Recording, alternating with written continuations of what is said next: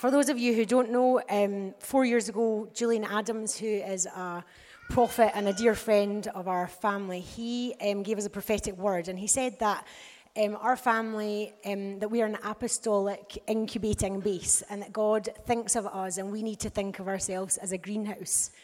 And he said that the very thing um, that we've often felt is lacking in our church um, is going to begin to multiply in terms of evangelism in a very powerful way.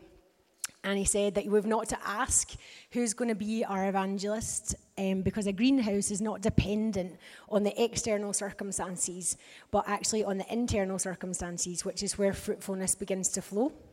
And he said that we've not to look for an external import, um, but we are going to begin to see that because of the internal soil, because of the fruitfulness that is already um, in the soil of our family, there's going to be a multiplication of many who will get saved. Um, and so I really felt today actually just to do a bit of watering and seed sowing into our soil um, in terms of evangelism. And really that is because that's what God's been doing in me. Um, I'm just going to read a story to you all first and then we're going to pray. So on the 29th of May 1914, a boat called the Empress of Ireland left the harbour. It was going from Quebec to Liverpool. There were 1,477 people on board. But in the middle of the night, it collided with another ship. Within 14 minutes, it was under the surface, and only five lifeboats were successfully launched. And apart from that, the only way to survive was to have a life jacket. A few hours later, rescue boats came and were able to rescue about 300 survivors. 1,012 people died. And when they started to listen to some of the stories of these people that were got rescued in the rescue boats, um, a strange story started to emerge. There was a group on board of 160 young people from the Salvation Army in Canada who were coming to a youth conference in London. Um, and a lot of these young people had got hold of a life jacket. Often it was always, you know, kids often get given life jackets first in those situations. And they were lying in the water and they realised there were so many people that night who weren't going to survive because they didn't have a life jacket on. And one after another of these young Christians started to do the same thing without anyone telling them, no instructions for a leader. They um, basically started to instinctively, based on their understanding of Christianity, um, they one after another took their life jacket off and threw it to someone else. And so, loads of testimonies of crying survivors came back saying, I don't know why they did it, um, who would give their life for someone else. I, don't, I didn't even know him or her, um, but they've given uh, their life for me. They gave me their jacket and I survived. Only one of the 160 young people that night survived. Um, and one of the most amazing stories that came back was of a 38 year old man who was fighting against the waves. And he realized, I'm going to die tonight and I'm not ready. I'm not ready to die. And there was a young girl, um, about 18 or 19 years old, who was swimming towards him, staring straight at him and fighting to get through the waves. And when she got close enough, she took off her life vest and she threw it at him. And he, he caught it, but actually, in, his, in the inside, he's saying, I, I can't take this. Um, you're just a young girl. And he shouted, Take it back. And he threw it back at her. And she was furious, furious. And she threw it back at him and she shouted words that he would never forget Take it. I will die better than you tonight. If I die tonight, I know where I'm going. But if you die tonight, you're going down without the saving grace of Jesus. So 160 heroic young people. Could I have done that? Given my life for someone else? I'm not sure. Um, but actually, that's what Jesus says. Actually, greater love has no one than this than to lay down one's life for his friends. And it's what Jesus did for us. And actually, are we? Are we willing to lay down our life for someone else so that they can know Him? Let's pray.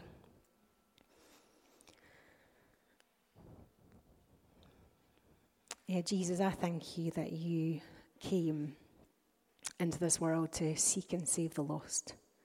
And I thank you that you found us.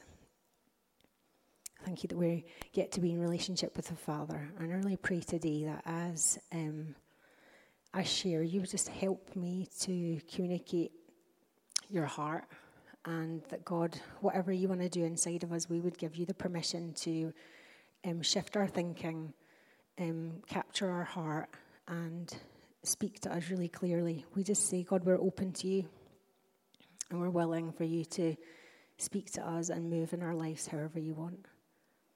Thank you, Father. Amen. And so, sharing the gospel is something that um, I think it, back in the day, you know, would often be like the evangelist would do it. Um, but actually, the purpose of evangelists is to um, to equip the saints for work of ministry.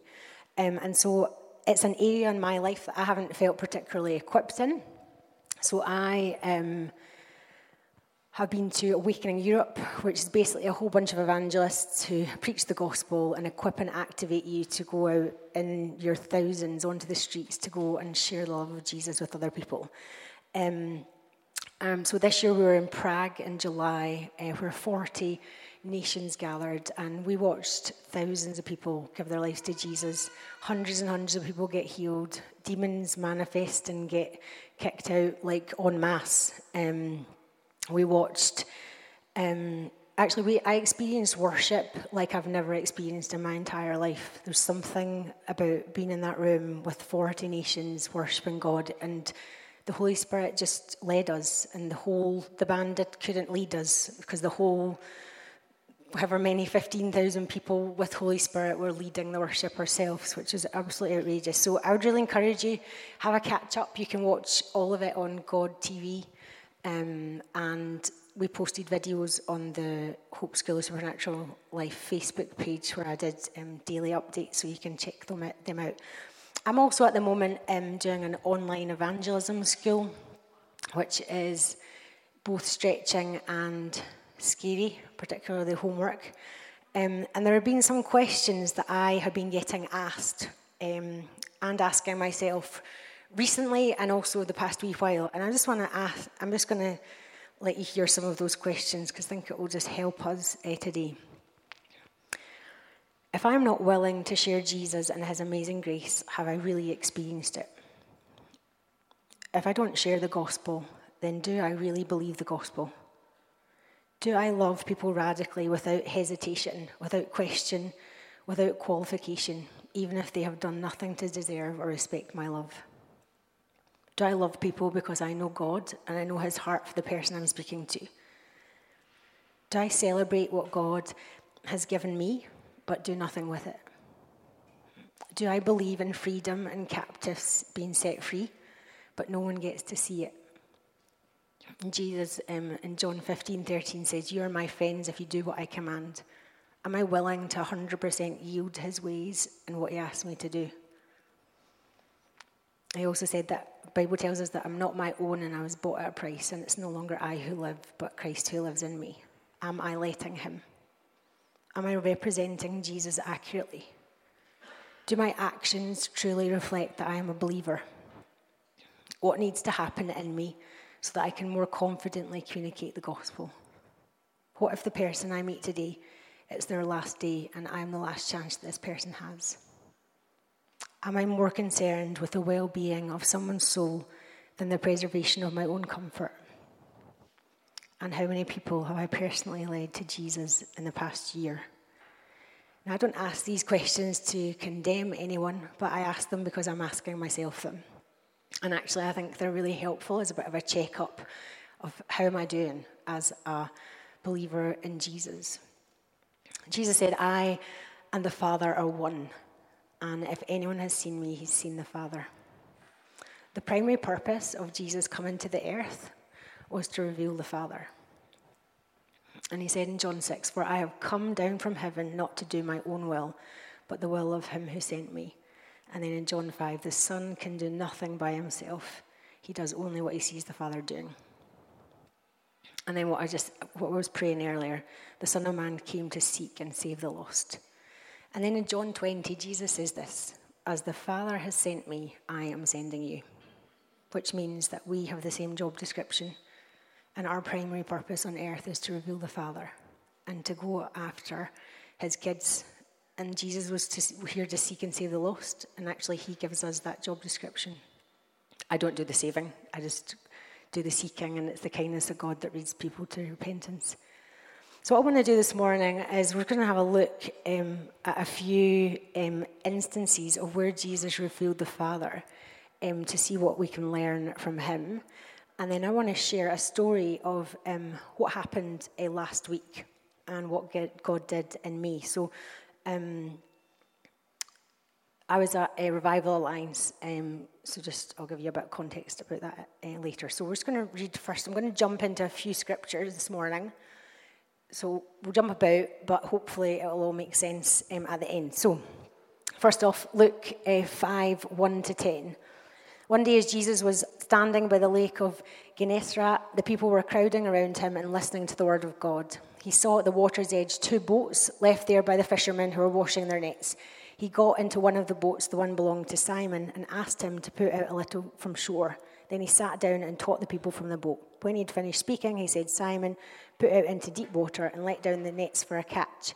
Simon answered, Master, we've worked hard all night and haven't caught anything, but because you say so, I will let down the nets. When he had done so, they caught such a large number of fish that their nets began to break. So they signaled their partners in the other boat to come and help them, and they came and filled both boats so full that they began to sink.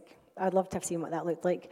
Um, when Simon Peter saw this, he fell at Jesus' knees and said, Go away from me, Lord. I am a sinful man. For he and all of his companions were astonished at the catch of fish they had taken. And so were James and John, the sons of Zebedee, Simon's partners. They, then Jesus said to Simon, Don't be afraid. From now on, you will fish for people. So you picture the scene. Peter and his crew have been fishing all night and they have no fish, which means no money. I'm sure they're probably pretty grumpy. Um, and then Jesus, you know, he's in the boat and he's preaching and he finishes and he's like, okay, let's go fishing. And Peter's just like, can you actually imagine um, Peter trying to persuade his crew back on the boat? Um, they probably thought that he was crazy. Um, and could you imagine actually, um, the thing about the Middle East or about any hot countries, the fish are not at the top. So, for one, the nets that they had were wet, not dry uh, which obviously makes it more difficult. But the fish would have been at the bottom, not at the top, because they're hiding from the sun because they're cold-blooded. Um, and so, can you just picture the scene? You've got these all these other fishermen crews who've probably also been fishing all night, and they're they're shouting, "Look at Peter! He thinks there's fish out there," and he's thinking, "Actually, I don't." and then he has to do like the row of shame out there, you know for Jesus to, and then off, you know, out he goes, and um, and he was, he's a professional fisherman, but he says, um, you know, because you say so, I will. And actually, the thing is that Jesus wanted to show him um, how good the Father is by giving him more than he needed. He didn't just fill like half a boat or, but like two full boats sinking. That was a lot of fish to weigh down entire boats. Um, and the nets began to break, two boats sinking full of fish. Why? Uh, to actually, it was to brand in their minds um, how Jesus anticipates the harvest. So Peter drops to his knees, begins to confess, and is so overwhelmed by the goodness of God. But actually, it, it was blessing and prosperity that brought him to repentance. And so, actually, there was just one way where Jesus revealed the Father. He revealed the goodness of God. And it was the blessing and prosperity of God that led him to be like, oh, get on his knees and, and confess and repent. Then, John 8, the woman caught in the act of adultery obviously we know the story well, I'm not going to read it. And the religious leaders brought her out. I mean, she obviously was caught in the act, so she's not going to be very well clothed, I wouldn't have thought. Um, and brought her out to kill her. And Jesus gives them all the condition let him who's without sin cast the first stone. And actually, the only one who was without sin was him, and he refused to cast a stone. Because actually, what he wanted to do instead was to reveal the Father. And imagine that was your daughter any dad would want to, in spite of a moral failure or in spite of some humiliating thing, any dad would um, would actually just want to cover and love and you know look after their daughter. And and she was lost actually. And what, what jesus did was he modeled um, the love of the father. And he said to her because actually the, the law was that she should have been stoned. And what he says is neither do i condemn you. Go and sin no more and so instead of death, she gets disciplined with loving words. And then Luke 19, 1 to 9, Jesus entered Jericho and was passing through. A man there was there by the name of Zacchaeus. He was a chief tax collector and was wealthy. He wanted to see who Jesus was, but because he was so short, he could not see over the crowd. I always find that quite funny. It's like, wee Zacchaeus, can he see? And has to like climb up a tree. Um, and so he ran ahead, climbed a sycamore tree to see him since Jesus was coming that way. When Jesus reached the spot, he looked up and said to him, Zacchaeus, come down immediately. I must stay at your house today. Um, so he came down at once and welcomed him gladly. And all the people saw this and began to mutter, He has gone to be the guest of a sinner. Um, but Zacchaeus stood up and said to the Lord, Look, Lord, here and now I give half of my possessions to the poor, and if I've cheated anybody out of anything, I will pay back four times the amount. And Jesus said to him, Today salvation has come to this house because this man too is the son of Abraham. The thing about tax collectors in Bible days is that they were like super dishonest. They were like illegal stealers. They, they were meant to be taking money, but they took way more than they were meant to. Um, they worked. Um, they were Jews, but they worked for the Romans, who obviously were the oppressive regime. Um, nobody really liked the Roman Empire. Um, and actually, what Jesus did was he honored a man who was like the least honorable in society. Um, and because Jesus showed value for him, it brought him to repentance. I didn't talk to him about his sin, he just loved him, um, which is exactly what the Father is like. Hosea 3 5 says, In the last days, people will fear God because of his goodness. And then Luke 15, 4 to 7. So we're in a bit of a Bible jump. Um, Suppose one of you has a hundred sheep and loses one of them. Doesn't he leave the 99 in the open country and go after the lost sheep until he finds it? And when he finds it, he joyfully puts it on his shoulders and goes home. Then he calls his friends and neighbors together and says, Rejoice in me, I have found my lost sheep. I tell you that in the same way, there will be more rejoicing in heaven over one sinner who repents than over 99 righteous persons who do not need to repent. And so we were um, in Birmingham at Revival Alliance um, last week, and an analogy that was given about the going after the one um, is this story, which I was going to share with you, which really um, hugely impacted me actually. Um, so Laurie Ar- Arnott Lawler, who is John and Carol Arnott, who they were there for the Toronto, you know, Christian Fellowship when all the Toronto stuff was happening, and so it's their daughter and when she she got three children, and when um, her kids were young, um, she was at a conference, and there was like a meeting for the adults, and then there was one uh, like for the kids. And so that day, the kids were going off to the beach with the kids group, and so they, you know, her her kind of conference stuff for the adults finishes, and she goes to go and get her kids. And she goes to her eldest daughter and says, "Where, um, where's Jessica?" And the and the daughter's like, "Oh, I, I thought she was with you." And she goes to the kids leader and um, the kids leader and said, um, Where, "Where's my daughter Jessica?" And the kids work leader said, "I thought she was with you." And then they realise that my daughter's at the beach, and so she says um, that she got in the car, drove at like 100 miles an hour, left everybody behind, and went after and got her daughter back, who was at the beach on her own, age seven. Um, and actually, what she said was this if anyone had said to her, It's okay, You've got two other kids. Just leave that one. and actually, that is how the father feels. Every he would he would do anything for one of his kids, and actually, the, the lost sheep is his, which is why it's so valuable. So Jesus shows us that it actually it can't be one size fits all. So we saw with the woman caught in adultery, we saw with Peter, and we saw with Zacchaeus actually the way that he revealed the Father was unique to each person and whatever it was that they needed. Um, because every person is different, and actually that's what we need to be like. What is, what is it that, that this person needs? Do they need healed in their body? That's the way that God's going to reveal his kindness towards them. Is it that they need prayer for a breakthrough for a job? Is it that actually they just need to come into the kingdom because they're just they have no idea who they are? What what is the thing that's going to lead them to God? Um, and then John um, 4, um, 6 to 34. I'm not going to read all of it, but I'm reading from the New Living Translation. It says this Jacob's well was there, and Jesus, tired from the long walk, sat wearily beside the well about noontime. Soon a Samaritan woman came to draw water, and Jesus said to her, Please give me a drink. He was alone at that time because his disciples had gone into the village to buy some food. The woman was surprised, for Jews refused to have anything to do with Samaritans. She said to him, You're a Jew, and I'm a Samaritan woman. Why are you asking me for a drink?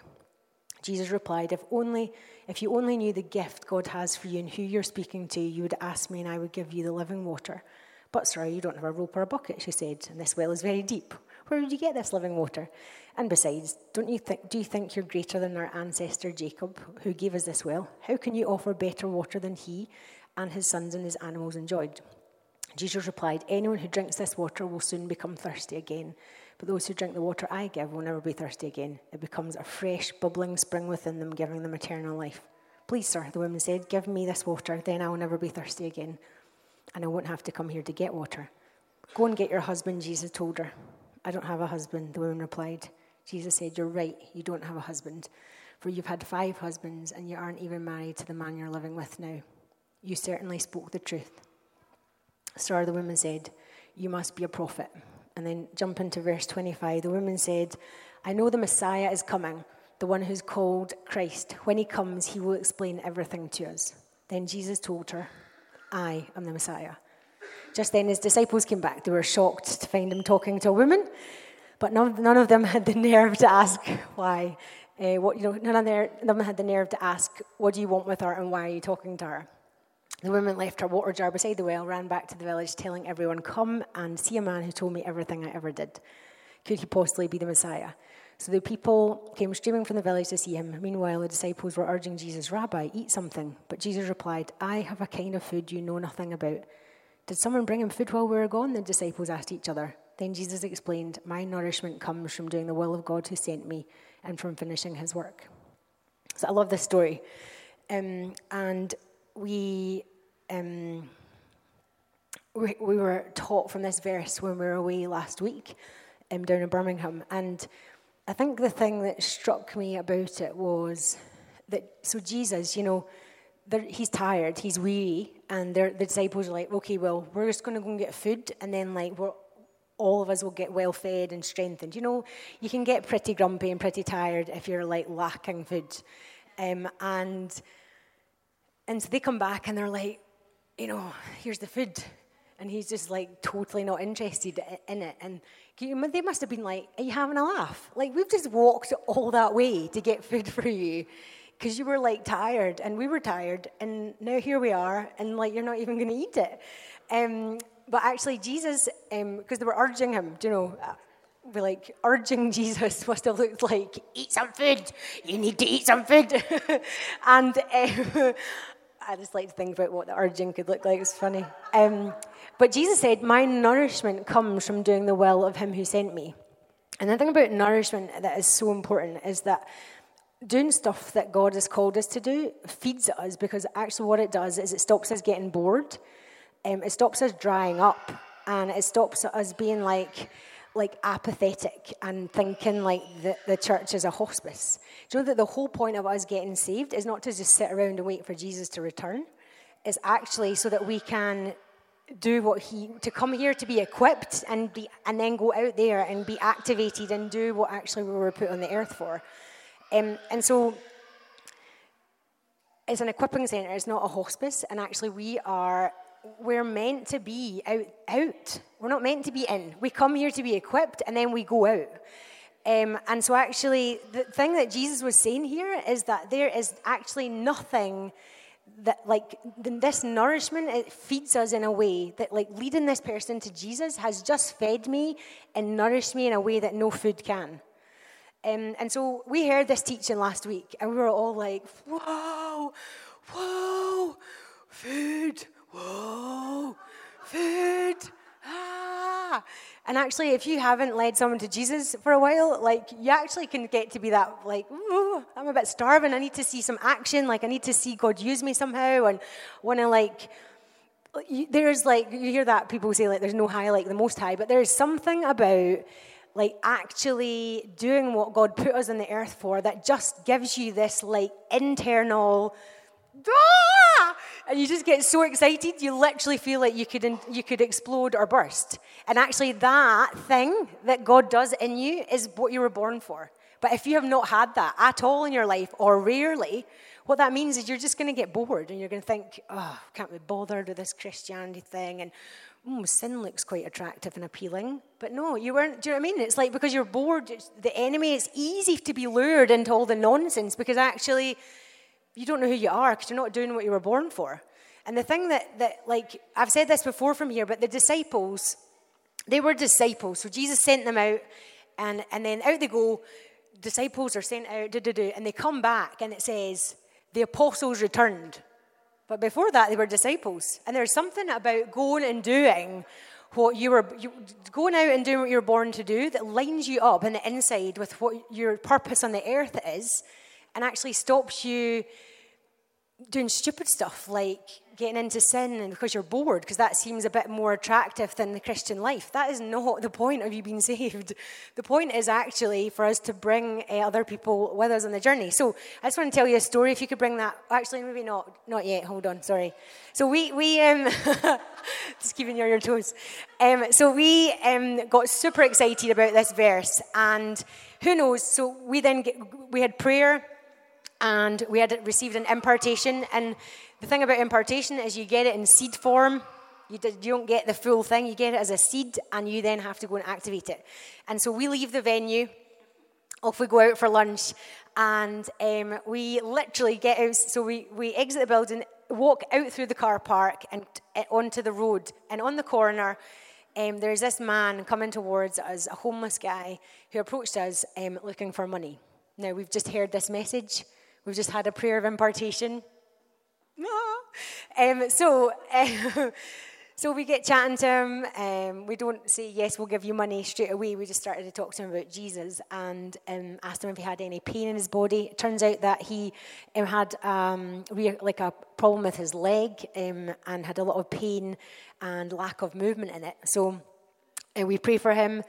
all the pain leaves and he gets like more movement um, improves. And then um, we actually um, we asked him if he wanted to invite Jesus to come and make his home inside of him and uh, to be born again, and he said yes. So we led him to Jesus, and then uh, we prayed for him to be filled with the Holy Spirit. And uh, what was hilarious during this time is that twice his phone rang, and as it rang, like the song that the, the, the phone was singing was, I just called to say I love you. twice, twice, twice while he was like getting saved and filled with the Holy Spirit. And actually, it happened we were like, why don't you just like listen? We're training him to hear from God himself. And then that played on his phone. So funny. And so then Simon um, has a word of knowledge um, that turned out to be the name of his son who he was estranged from. And so we got to pray for reconciliation in that relationship. And then we watched his entire demeanor change through this whole thing. And by the end, he was beaming, huge grin on his face, tears in his eyes. And if you want to show the photo, that would be great. Not, not yep, there we go. So that's him there. Um, and the incredible thing was that the story doesn't end there. So we gave Mark some money and then the next morning, so that was the afternoon, the next morning, we're on our way to the conference again, and who's standing on the exact same corner, almost as if he's waiting for us. Um, my mum and I are there, and he was he basically came up to us and we're like, How's your leg? And he's like, Amazing, no pain, and he's showing us like how good his leg was. And he said, you know, um, thank you so much for the money that you um, gave me. I was able to get somewhere to stay last night. And he said, and today I have an appointment um, to go and see about getting a flat. And we're like, right, we're just going to pray about that right now. And so we pray for him about this flat and just release favor over him and declare that he's going to jump to the top of the pile and he's going to get this amazing flat. And just totally went for it praying. And he was just like, okay, thanks. And then so that was that morning. And then the following day in the evening was our last night. And it was a free evening and we'd said, hey, you could come along. And we kind of like had a bit of a lookout from, but you're in a room with like 2,000 people. It's really difficult to find people. I didn't really see him. I thought, oh, well, maybe he didn't come. And so the whole evening happens, and then there's a fire tunnel, and there's loads of people trying to go through. And so we get through the fire tunnel, and we're taking our belongings with us. So we exit the building. Now, just imagine the orchestrating that God has had to do for this to happen because fire tunnel and how when you get in when there's like thousands of people pressing towards this one entry of a tunnel um, there's a lot of waiting around. And as we exit the building, who do we bump into at the door but Mark? And he says um, that um, he got a flat. And, and that night, that night he connected with a Christian um, who was uh, from a church in the city centre, and Mark was going along to church with him the next morning. Um, so let's just praise Jesus.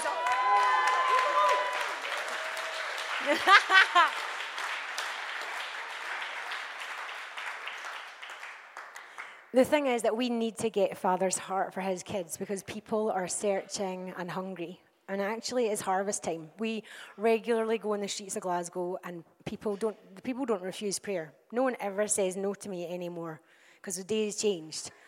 Um, well, no, I'm really nice when I meet people in the street. Honestly, I'm not. I'm not scary at all.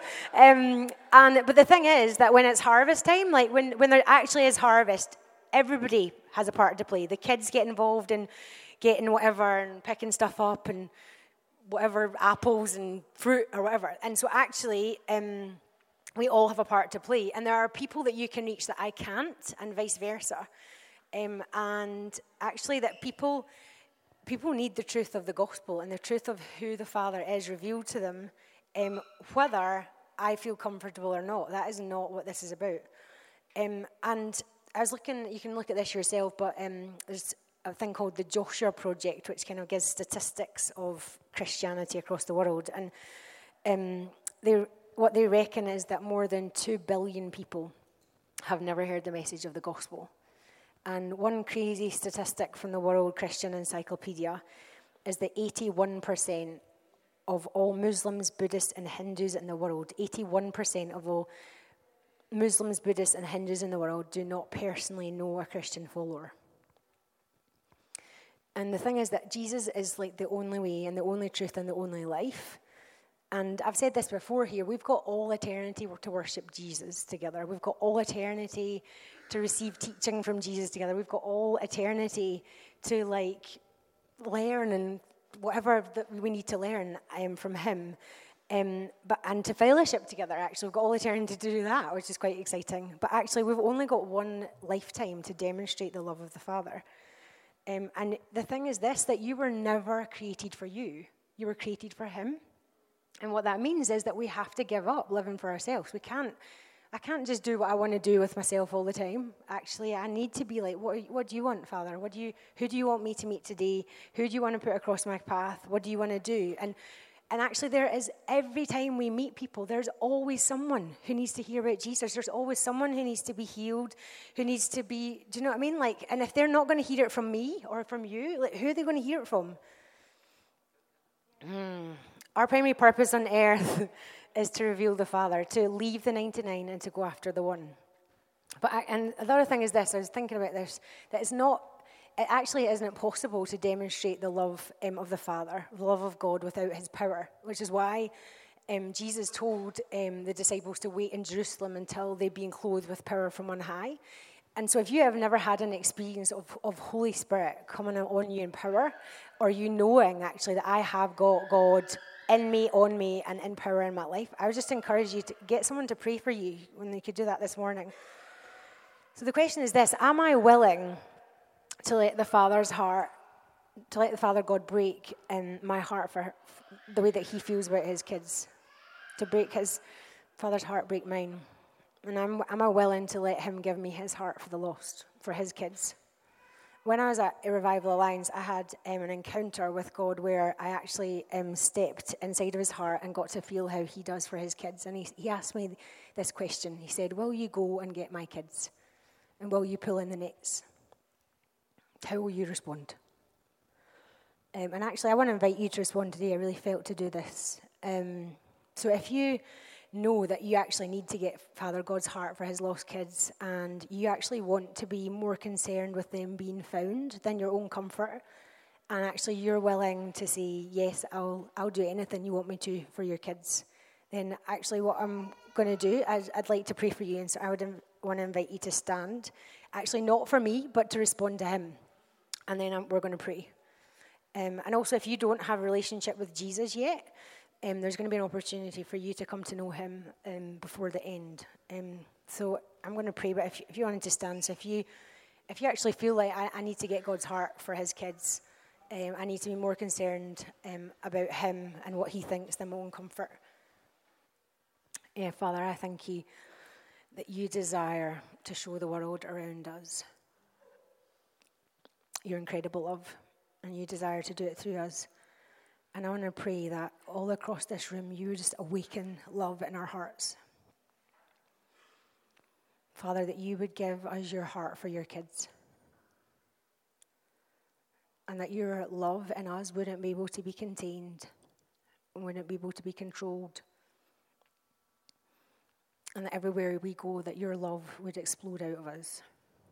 Whether we're at home, on the bus, in our workplace, at college or uni, in a restaurant. Father, I pray that you would let your love so consume us that the fear of man has no place in our lives.